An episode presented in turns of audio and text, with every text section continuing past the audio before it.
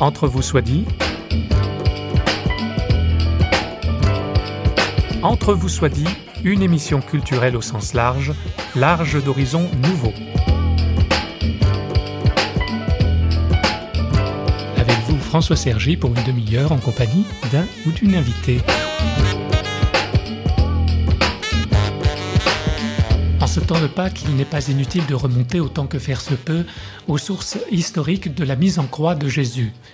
Jésus était juif, et c'est donc avec grand intérêt que nous recevons Jacqueline Martin-Bagnoté, auteure d'un ouvrage très accessible pour les Juifs, qui est Jésus, avec ce sous-titre « Le Jésus historique vu par les historiens juifs », une trentaine, aux éditions Salvator.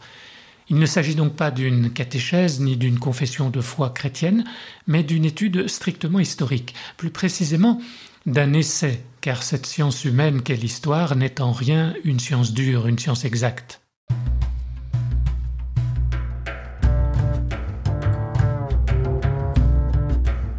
On tentera donc de comprendre ce qui s'est passé au procès de Jésus avec les outils et les sources de l'histoire, tels qu'ils ont été exploités par des historiens juifs non chrétiens.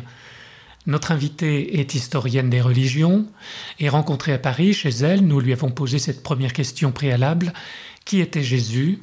A-t-il réellement existé ? Qu'entend-on par le Jésus historique ? Jacqueline Martin-Bagnoté. C'est-à-dire la personne, l'homme, qui a vécu dans, on nous, nous dirons la Palestine, hein, bien sûr sans mettre la moindre connotation moderne dans ce mot. Cet homme qui a vécu en Palestine, qui a prêché, et qui est mort sur la croix, crucifié, en l'an trente de notre ère. Ça, ce sont des faits historiques. Ce sont des faits historiques. Avérés. Tout à fait. Il y a eu euh, pendant euh, quelques décennies, peut-être un siècle, euh, à la fin du dix-neuvième et au début du vingtième siècle, certains historiens qui niaient complètement l'existence de, d'un homme Jésus et qui euh, disaient que c'était une invention, que ce personnage n'avait jamais existé. Mais aucun historien actuellement, aucun historien ne dira plus maintenant « Jésus n'a pas existé ». Jésus est un personnage qui appartient à l'histoire. Reste à savoir après ce qu'on en fait et ce qu'on en dit. Voilà. Alors ce qu'on en fait, vous, vous êtes intéressé aux historiens juifs. Euh, pourquoi d'abord cet intérêt de, d'avoir utilisé uniquement comme source ? Eh bien, euh, il se trouve que les historiens juifs ont cette supériorité sur les historiens non juifs de pouvoir disposer et utiliser des sources.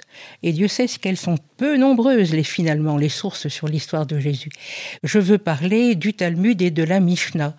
Non pas que ces deux sources typiquement juives parlent vraiment de la personne de Jésus, mais en tout cas, ces deux sources-là permettent de resituer le personnage de Jésus dans le monde qui était le sien, c'est-à-dire le monde des Juifs d'une période de l'histoire juive que l'on appelle la période du Second Temple, avant la destruction du, du Temple de Jérusalem en soixante-dix. Il y a de l'intérêt à cela, mais il y a quand même un problème chronologique parce que ce sont des sources qui sont assez tardives. Par Alors bien à... sûr, ce sont des sources tardives, à la mort de Jésus. Mais il faut voir comment ces textes-là sont composés. Les textes Mishnah Talmud sont des commentaires de commentaires de commentaires. Mmh. Le point de départ du commentaire du commentaire du commentaire euh, ramène à des périodes anciennes, même si la rédaction en est tardive. Et toute la difficulté à laquelle se, se battent les historiens juifs, c'est justement d'extraire d'un texte écrit peut-être deux, trois siècles après les faits, le noyau d'origine. Parmi ces historiens juifs, vous en citez... Une trentaine. La, la, la, oui, il y a l'un ou l'autre où on voit l'intervention en fait de préoccupations proprement actuelles, enfin Absolument. contemporaines. Il est, il est bien clair que l'intérêt que les historiens juifs prêtent à l'histoire de Jésus est lié au fait de la difficulté de vie entre les juifs et les chrétiens pendant deux mille ans. Et une difficulté qui n'a encore nullement disparu.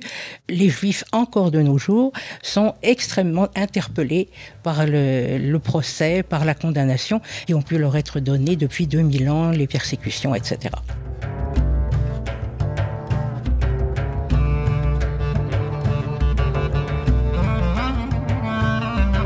qui est responsable de la mort de Jésus. Ah ben voilà, on aimerait bien, pour, j'aimerais bien pouvoir vous le dire. Alors la tentation, c'est qu'il y, y a une des, des thèses ou hypothèses, c'est d'accuser les Juifs, et en particulier les religieux juifs de l'époque. En tout cas, c'est ce qui s'est répété dans la plupart des milieux chrétiens pendant deux mille ans. Oui. Cette idée euh, se tenant à partir de cette phrase qui aurait été dite par les, les Juifs de Jérusalem, que son sang retombe sur nous. Bon, donc c'est, c'est nous, qui, nous Juifs qui revendiquons euh, sa condamnation à mort. Mais par ailleurs, il faut bien voir que la crucifixion est un supplice et une mode, un mode de mise à mort qui est romain. Typiquement romain. Quand les Juifs condamnaient quelqu'un à mort et l'exécutaient, on exécutait par lapidation. Voir par exemple ce qui s'est passé pour le diacre Étienne très peu de temps après la mort de Jésus. Les, les principales sources sont les évangiles et on voit des, un aller-retour entre le Sanhédrin et le, le tribunal de, de Pilate. Et là, vous exposez bien, en vous référant toujours aux historiens juifs, sur l'anormalité de ce procès de Jésus. Il était assez bizarre. Alors, quand on épluche événement après événement qu'on essaye de suivre pas à pas et quasiment heure par heure, ce qu'on peut à peu près faire avec les quatre évangiles. Quand on épluche donc le déroulement de l'affaire, ça se tient finalement en vingt-quatre heures, à peine plus, hein, mmh. entre une arrestation qui a lieu un jeudi soir et une mort qui a lieu le vendredi après-midi. Ça fait vingt-quatre heures, même pas. Et la plupart des, des historiens sont obligés de constater qu'il y a tout de même beaucoup de choses bizarres dans cette, dans cette succession d'événements. Ce sur quoi on peut tomber d'accord, c'est en gros la démarche. Il y a une arrestation, on emmène l'arrêté, disons, alors, l'inculpé. Il y a, il y a, une, il y a une arrestation, mais qui arrête ? Alors, qui a arrêté ? Déjà là, il y a déjà, bonne que, d- déjà, question. Certains évangélistes n'en disent rien du tout. Ceux qui en parlent disent qu'il a été arrêté par des gardes du temple. Alors, gardes du temple... Donc, il y avait des gardes du temple ? Il y avait des gardes du temple, ça existait. D'accord. C'était des gens qui, qui étaient sous l'autorité du grand prêtre et qui étaient priés de faire la police interne de, de ce lieu de culte. Seulement, on dit aussi qu'il y avait des, un centurion parmi eux. Il y avait donc euh, mélangé ensemble, pour cette arrestation, la police euh, religieuse juive. Il aurait eu, il aurait eu, il eu, c'est une question d'ailleurs qui va se poser tout au long, complicité du Sanhédrin et du pouvoir euh, politique romain. Alors c'est ce qu'on dit. C'est ce, qu'on, c'est, c'est ce que suggèrent certains historiens, jusqu'à aller dire « mais ça ne tient pas debout, les, les gardes du temple, ils n'étaient pas habilités à aller arrêter les gens comme voilà. ça ». Premier point d'interrogation.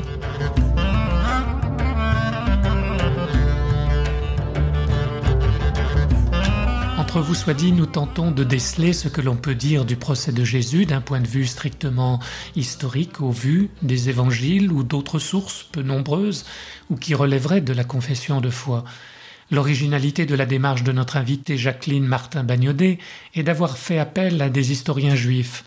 On ne peut soupçonner ces derniers de complaisance à l'égard du personnage Jésus ou de l'Église proclamant la résurrection du Christ. En revanche, il faut bien reconnaître que leur lecture des évangiles est plutôt critique.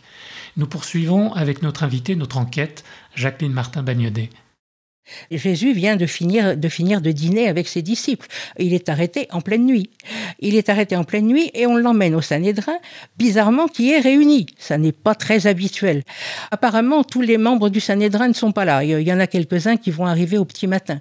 Mais enfin, n'empêche, le grand prêtre est là et le Sanhédrin peut siéger valablement. C'est un personnage historique, Caïphe, Caïphe tout oui. à fait. D'accord. Caïphe est un personnage tout à fait historique. Il a été grand prêtre à peu près en même temps que Pilate, dont on va parler sous peu, le procurateur romain. Tous deux ont été en charge respectives à peu près dans les mêmes années, à peu près en même temps. Euh, ils se connaissaient très bien. On le sait par d'autres sources que, que celles concernant Jésus. Hein. Alors, il est présenté devant le Sanhédrin parce que le Sanhédrin était habilité à régler les affaires juives, en somme. Alors, euh... le Sanhédrin n'avait plus... Le, le pouvoir penser, romain délégué. Voilà, il faut penser que le, la Palestine de l'époque, elle est sous, sous juridiction romaine. Donc, le Sanhédrin ne peut juger que d'affaires de religion. Ça lui est d'ailleurs tout à fait reconnu. Pour ceux qui ne connaîtraient pas d'ailleurs le Sanhédrin, euh, oui. en un mot, c'est quoi ? C'est un conseil de... C'est un conseil d'anciens, disons de notables, euh, présents présidé par un grand prêtre, euh, le grand prêtre étant nommé annuellement avec l'aval du, du procurateur romain, relève du Sanhédrin, les questions religieuses, la police du temple, en, entre autres, et puis euh, tout ce qui concerne la foi juive, sachant que le judaïsme de cette époque est multiforme. Il est mis en cause, ce Jésus, devant le Sanhédrin. Normalement, il y a une procédure, il y a des témoins qui doivent être Alors, oui, appelés, c'est ça ? Il y a, Jésus est accusé de, de blasphème et il est accusé de, en fait, de manque de respect et de ne pas suivre la religion officielle. De blasphème sur la base de, sur la, de propos Sur la base tenu. de « je suis le fils de Dieu ». Mais... Je, je le dis tout de suite, on trouve ça ailleurs, dans la Bible et dans, la, dans l'Écriture. Voilà, alors vos historiens juifs disent, mais non, ça c'est ne pas suffit un blasphème, pas. ça. C'est pas un blasphème, ça ne suffit, ça ne pas. suffit pas. Ça ne suffit pas à, à être en soi un blasphème. « Je reconstruirai le temple en trois jours. »« Je reconstruirai le temple en trois jours. » Jésus l'a-t-il vraiment dit ? On n'en est pas si sûr que ça. Mmh. Parce que ce dont il faut bien tenir compte, c'est que toutes ces sources, les quatre récits de l'Évangile, ont été rédigés, mis par écrit, presque deux générations après que les faits ne se soient passés. On a aussi là un, un anachronisme. Or, quand les évangiles ont été mis par écrit, le temple a effectivement été détruit en mmh. soixante-dix par les Romains au cours d'une révolte. Mais personne en trente même ne pouvait imaginer que le, le temple allait être détruit.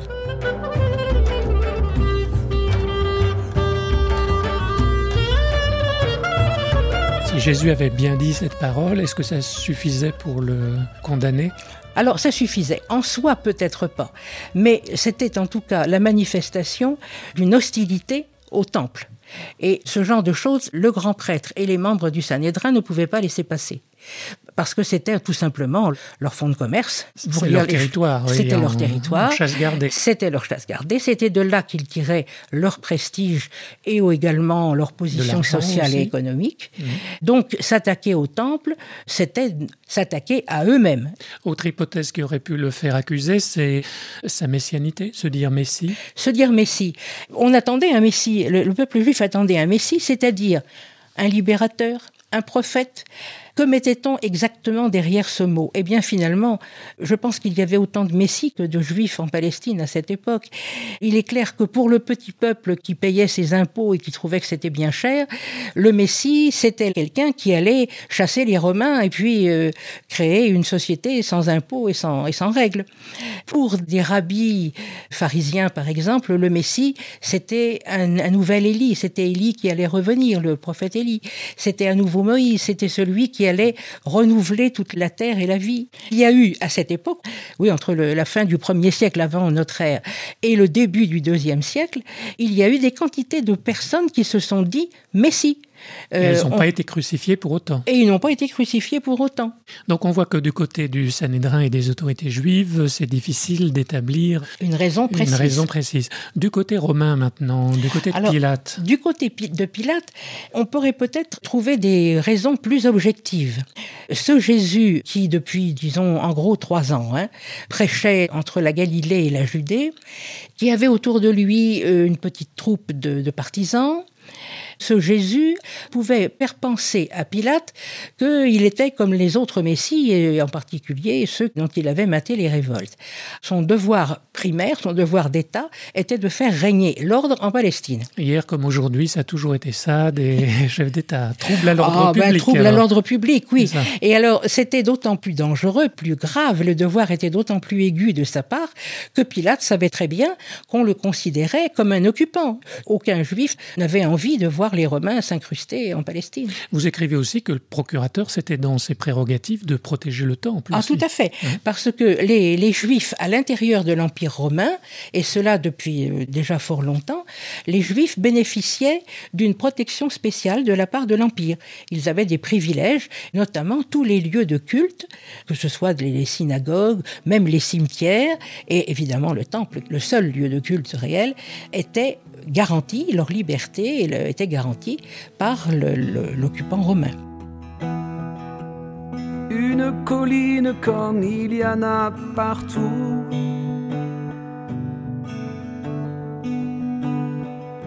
Quelqu'un a porté une croix et des clous.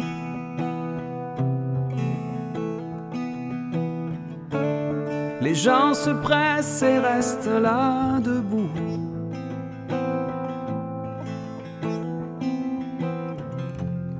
Voilà celui qui prétend parler pour nous. On rit de voir les marques à ses genoux.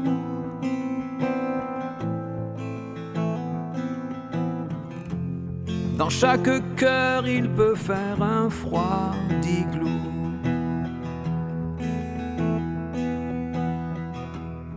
On se bouscule pour voir l'homme blessé.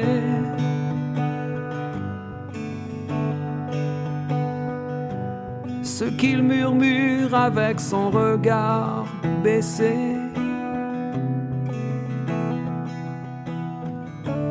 C'est de l'amour que j'ai voulu vous laisser. L'amour, l'amour, il n'y en aura jamais assez.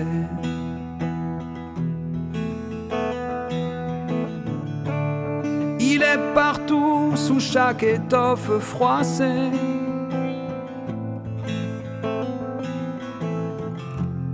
Dans chaque épine de ma couronne tressée.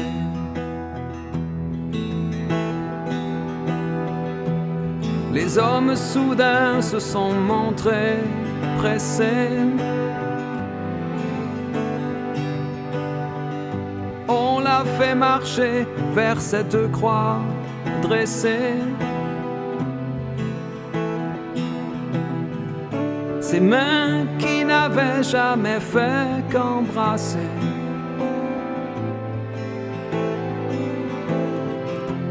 Ça n'a pris qu'un instant pour les traverser.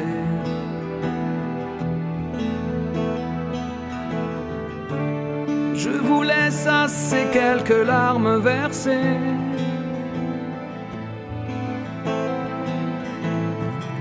Et des siècles et des siècles pour y penser. Vous êtes toujours à l'écoute d'Entre vous soit dit, une émission proposée par Radio Réveil. Et avec nous Jacqueline Martin-Bagnoté, historienne des religions. Et c'est en historienne que pour cette émission de Pâques, elle décrypte le déroulement du procès de Jésus. Un procès pour le moins bizarre. Il est difficile de discerner qui est vraiment responsable de la mort de Jésus. Si Jésus a commis une faute relevant du domaine religieux, pourquoi a-t-il été arrêté, jugé et condamné par les Romains ? Et si les chefs d'accusation relèvent du domaine civil et politique, pourquoi a-t-il comparu devant les autorités religieuses juives ? Le procurateur romain Pilate, personnage historiquement attesté, avait-il de bonnes raisons de condamner Jésus si celui-ci se disait « roi des Juifs » ? Jacqueline Martin-Bagnoté. Ça concerne les Juifs, mais si la royauté est purement spirituelle, ça ne pose pas de problème. Mais le problème pour Pilate, c'est que royauté, ça voulait dire euh, royauté terrestre. Donc mise en danger du pouvoir romain. Donc mise en danger, donc euh, insurrection, donc euh, mettre le romain dehors. C'est à cela qu'il pensait, lui. Est-ce que les, les écrivains, les historiens juifs ont décelé des bizarreries, là aussi, dans le procès devant Pilate ?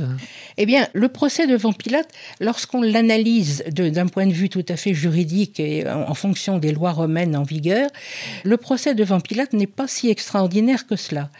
Qu'est-ce qui s'est passé ? On interroge. C'était tout à fait dans la loi romaine, ça. On interroge le prévenu. Un on lui... interrogatoire. Un oui. interrogatoire. On, on essaye d'obtenir ses aveux. Les aveux seraient une preuve. D'où les questions récurrentes. Mmh. Pour, euh, disons, encourager les aveux ou les arracher de force, on torture, en l'occurrence, on flagelle. Ça aussi, c'est c'était un... C'était normal à l'époque ? Ben oui, c'était ah. habituel, en tout cas. Oui. Ça faisait partie des procédures. Et, Et devant la foule, tout ça ? Devant la foule, oui. ben... Le procès public. Exemplarité, exemplarité du châtiment. Ben, c'était tout à fait le, habituel à l'époque. En revanche, le, l'échange d'un prisonnier... Euh, Barabbas Alors, ou Jésus ? Eh bien ça, c'est quelque chose qu'on ne trouve guère que dans l'Évangile. Ben, on ne sait pas, voilà. Point d'interrogation. Point d'interrogation. Et le lavement, Jésus le qui lavant, s'en lave les mains. Le Pilate se le lavant, Pilate, oui, Pilate se lavant les mains de la condamnation qui lui a été arrachée, ça n'est pas du tout un geste romain. C'est, c'est un, un geste de purification juive, donc on ne voit pas du tout pourquoi un procurateur romain en réagit de la sorte. Il voulait se faire bien voir. En tout cas, ce qu'on sait de Pilate, Pilate a, il était odieux et a été quelqu'un de tout, à fait, de tout à fait brutal. Mmh. Il a réprimé tous les gens qui levaient un petit bout d'oreille pendant qu'il était en, en charge de son gouvernorat. Il y avait donc de très mauvais rapports mmh. entre les Juifs et les Romains.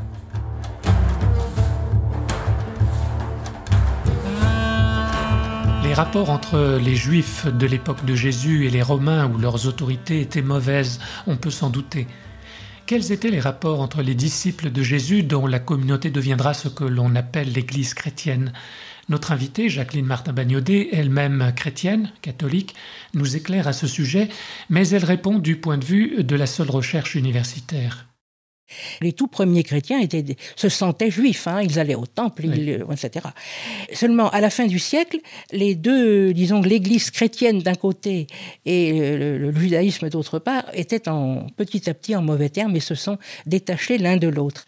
Alors maintenant, pour revenir sur ce procès de Jésus, où il y a beaucoup de points d'interrogation, si je vous dis qui est responsable de la mort de Jésus, vous ben, pouvez vous pas répondre, me répondre. Je ne sais pas. Historiquement, il a été condamné et exécuté de façon romaine. Ça, c'est sûr, c'est clair. La crucifixion est un supplice romain. Quant à la complicité des autorités Quant juives... Quant à la complicité des autorités juives, elles avaient certainement de bonnes raisons de vouloir se débarrasser de lui. Ça les arrangeait. C'est évident. Certains historiens juifs, alors, dont le raisonnement est un petit peu nourri de ce qui s'est passé, par exemple, au début du vingtième siècle. Certains historiens juifs disent « Ah, mais Pilate a agi comme certains responsables juifs à l'époque du nazisme », ou, euh, disons, ils étaient des collaborateurs, disons mmh. les choses euh, avec ce mot facile. Caïphe euh, était un collaborateur de Pilate. Pouvait-il faire autrement ? Je réponds à une question par une autre question. Ce qui n'est pas une réponse, évidemment. Ce qui est très juif aussi. Voilà, d'une certaine façon, oui.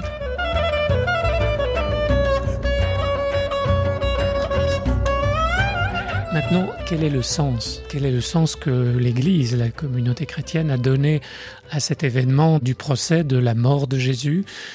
Et de la foi en la résurrection qui a été confessée ensuite. Alors là, on change complètement de domaine. Oui, je m'adresse euh, moins à voilà, l'historienne. Le, il est clair, le Jésus historique, euh, quel que soit le, le, le type d'historien qui s'intéresse à la, à la personne de Jésus dans l'histoire, le Jésus historique, ça s'arrête à la mort de Jésus, à la mort oui. sur la croix. Bien. Tombeau vide. Tombeau vide. Et eux, ça s'arrête à la mort sur la croix. C'est tout ce qu'on en peut dire au oui. point de vue strictement historique. Mais pour les chrétiens, il est clair que la mort de Jésus, eh bien, c'est comme vous venez de le dire, c'est le tombeau vide, c'est la résurrection.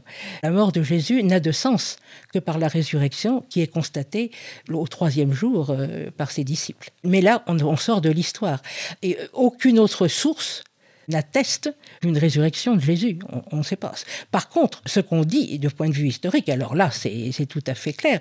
L'historien dit, les disciples de Jésus, ses amis, ont dit qu'il était ressuscité, qu'il l'avait vu vivant de nouveau, et c'est l'histoire de l'Église qui démarre. Là, il y a une trace... Euh... Alors là, il y a une trace. Bah oui, ce sont les premiers il a, disciples. Il y a des témoins qui ont dit c'est que... C'est la prédication, c'est de, de l'Église, c'est, les, c'est Saint Paul qui se promène dans toute la Méditerranée, tout au moins orientale, c'est l'Église de Jérusalem, tout ça, on sait. Ça, donc c'est l'histoire. En somme, il faut la foi... Mais la, le, le, l'événement résurrection, oui. c'est de la foi. C'est de la foi, et il n'y a que la foi qui peut... Et il n'y a que la foi qui peut en attester. C'est le Saint-Esprit. Alors là, évidemment, les historiens ne connaissent pas le Saint-Esprit comme source historique. Jacqueline Martin-Bagnoté, merci beaucoup. Vous êtes historienne, mais aussi femme de foi.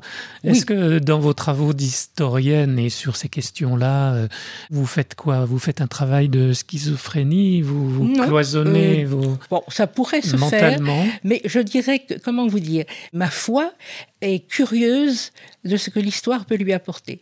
Ça enrichit votre foi, ça la met pas en doute, ça la non. fait, ça la non, non, pas du tout. Ça Je sais que pas.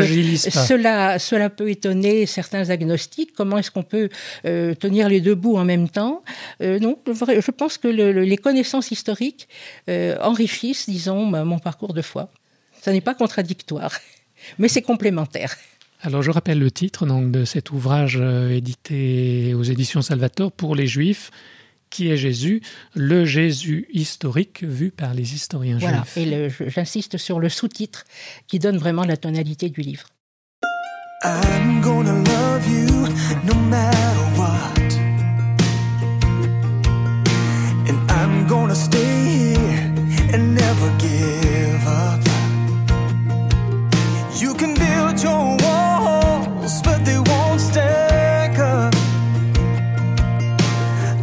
not gonna let anything come between us.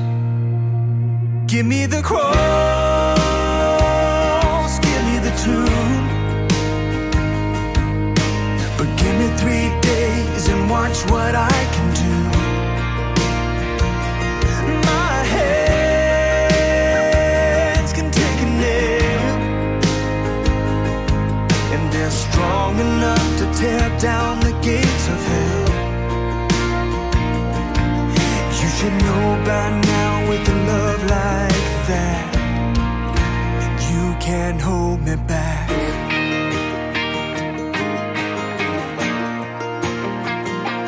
No,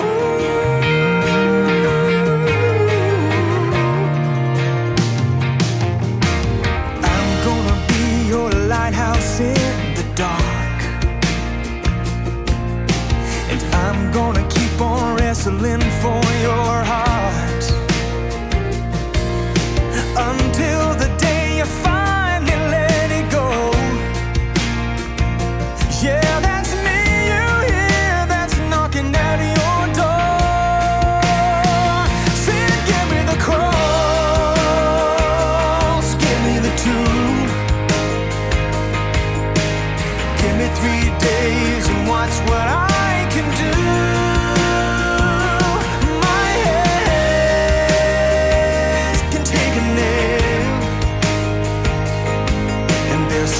Enough to take down the gates of hell. You should know by now, with a love like that, you can't hold me back.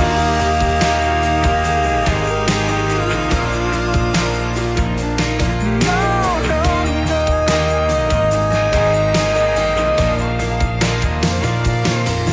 you can't hold back what's meant to be. You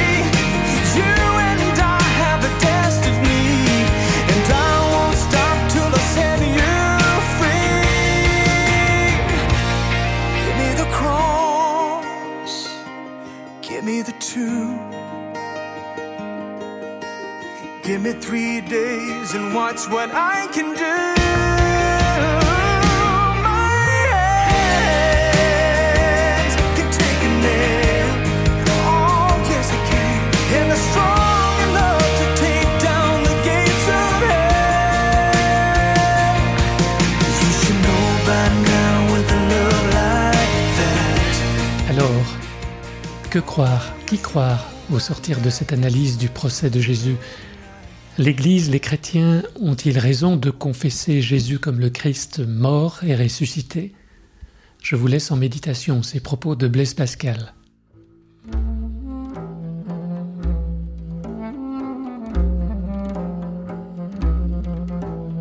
Les prophéties, les miracles même et les preuves de notre religion ne sont pas de telle nature qu'on puisse dire qu'ils sont absolument convaincants.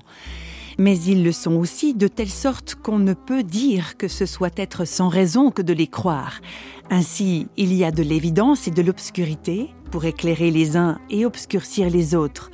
Mais l'évidence est telle qu'elle surpasse, ou égale pour le moins, l'évidence du contraire, afin qu'il paraisse qu'en ceux qui la suivent, c'est la grâce et non la raison qui fait suivre.